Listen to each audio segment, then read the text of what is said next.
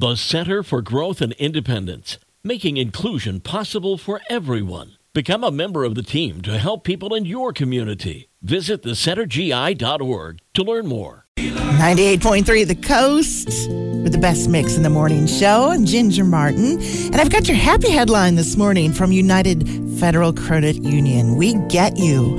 And today we have advice from the world's oldest person. She's Maria Morera. She's from Spain and she's 115 years old.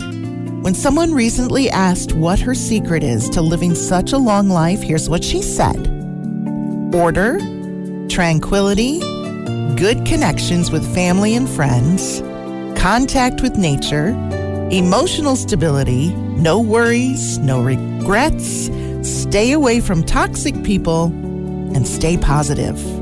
That is a long list of things to master in a lifetime, but it certainly seems like Maria has done it and still practices each of these.